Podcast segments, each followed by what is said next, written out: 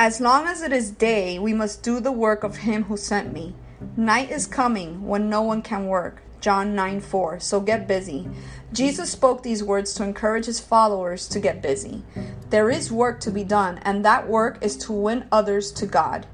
Jesus himself was busy with that work the whole time he walked this earth. He warns that a time is coming when it will be too late to share the gospel. No one will be able to respond to it in that day. So, do you sense the urgency? Get up, get busy, and do the work God gave you to do while there is still time. Because when night comes, when the time for deciding is over, it will be too late.